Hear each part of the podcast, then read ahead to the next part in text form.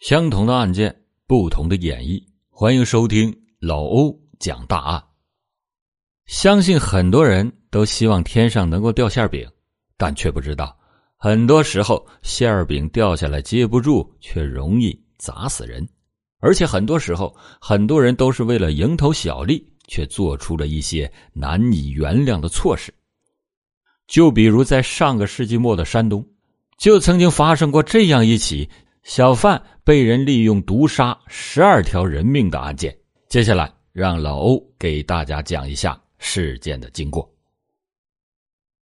一九九九年六月十三日，山东省临县小关新村村民急急匆匆的把四个人送到了当地的医院。这四个人脸色蜡黄，不断的抽搐和呕吐，医院赶紧采取了急救措施，但是病人的情况太过凶险。来得太急，四个人很快就断了气。而站在四个人身边的一个男人，则是抱头痛哭。据送四个人过来的村民说，这四个人是母子关系。在一旁哭的是这家的户主，名字叫马士德。今天也不知道怎么了，马士德的老婆连同三个儿子突然是口吐白沫，浑身抽搐，他也不知道是什么原因。医院很快对四个人胃内的残留物进行了化验，发现四个人的体内都有毒鼠强的成分。而更让人震惊的是，没过多久，医院又接连送来了两拨人，一波是五个人，一波是四个人。这九个人的症状和先前的母子症状一模一样。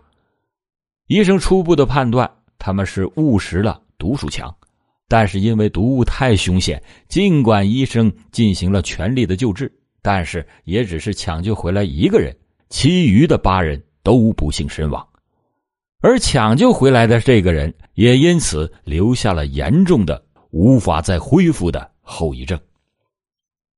由于该事件死亡的人数众多，而且可能涉及到有人故意投毒，医生就立即的通知了警察到场。警察很快赶到现场，和几家家属核对了死者当天吃的东西和活动轨迹。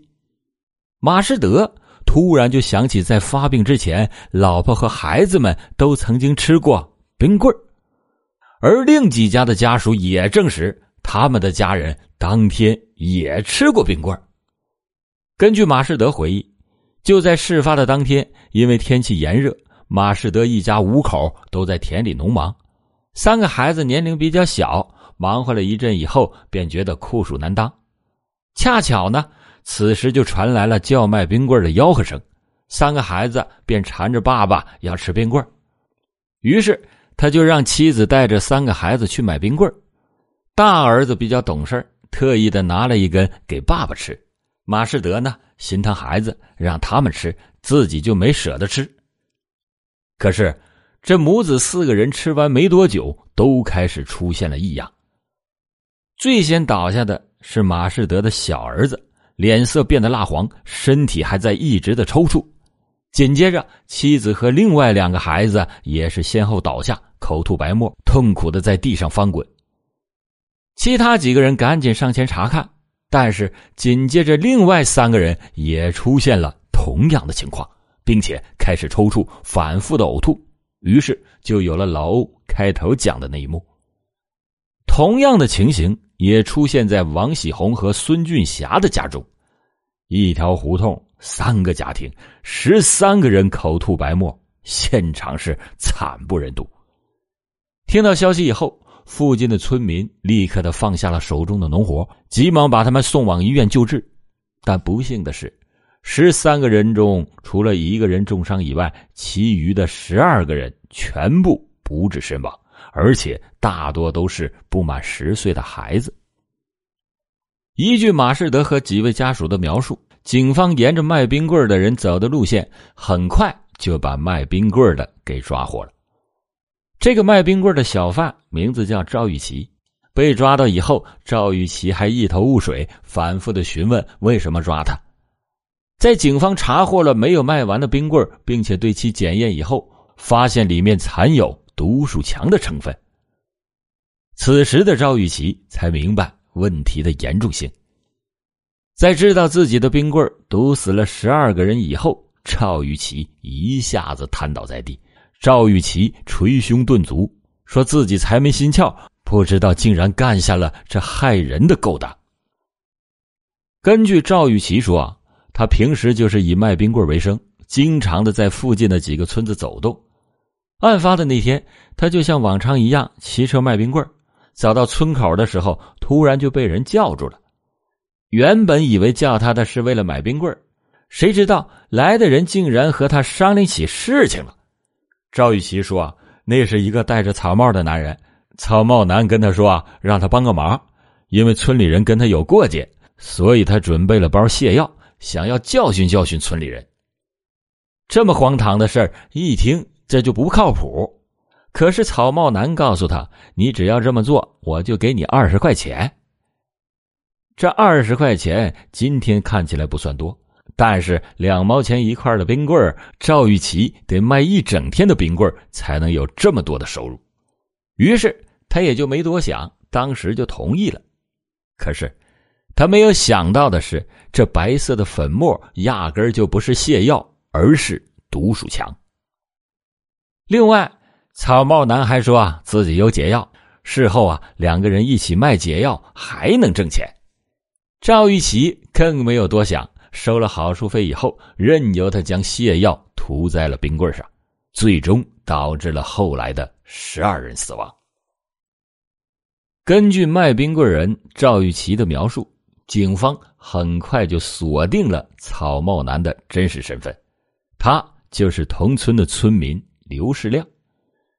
这个人与村干部素有矛盾，并且举报贪污，政府接到了他的举报。很快就开始对乡里的账本进行审计。这个刘世亮也是脑袋缺根筋，你说这政府都派人审计了，当时他居然还带着一伙人去到乡政府，采取暴力的手段要抢账本结果呢被网上通缉。一九九九年麦收的时节，在外面躲避的刘世亮偷偷的就潜回到了家中，可是他担心被人举报。于是他就整日的躲在家中，不敢出门。麦收正是农村最忙的时候，他一个大男人却不下地干活，整天的喝闷酒，没少受到家人的埋怨。刘世亮呢，也是越想越生气，他就把这笔账算到了村干部的头上，心里就暗自发誓，一旦要找到机会，就狠狠的报复他们一下。六月十三日这天上午。刘世亮乔装打扮了一番，戴着草帽出门要买东西，恰巧呢在路上就遇到了卖冰棍的赵玉琪。刘世亮想自己身上还有卖剩下的毒鼠强，他心里就顿生了邪念，于是就发生了老欧开头讲的那一幕。当警方赶到了嫌疑人家里的时候，刘世亮早已经是趁乱逃跑了。在刘世亮的家里，警方找到了一包已经开封了的毒鼠强。有村民透露说，刘世亮与村干部是常年的积怨，导致怨恨越来越深，可能就形成了反社会的人格。这小小的一支冰棍竟然造成了十二个人死亡，当时震惊了整个山东省。陵县公安局的副局长曾经是这起案件的亲历者之一，根据他回忆。当时民警要拍摄现场照片，十二名遇难者的尸体并排的躺在院子里，照相机的取景框竟然都拍不下，最后还是爬到房顶上才拍下了一张算完整的照片。在出殡的那天，光是孙俊霞家里就抬出了五口棺材，村里便是哭声震天。时过多年，马世德还是心痛不已。他说：“啊大儿子当年才八岁，弟弟妹妹们都抢着吃冰棍只有大儿子拿着冰棍给我吃。咱们当大人的都心疼孩子，孩子一共递给了我五回，我都没有舍得吃。早知道冰棍有问题，宁愿都让我一个人吃了。”因为刘世亮事先逃跑，消失的无影无踪，警方呢也一直没有能找到他，直到二零一四年。警方接到举报，在河北的平山县有一个人与刘世亮长得极其相似，并且已经结婚生子，这样警方才得以顺利的将刘世亮抓获。最终，在二零一五年，刘世亮因为故意杀人罪被执行了死刑。好了，感谢您今天收听老欧讲大案。老欧讲大案，警示迷途者，唤醒梦中人。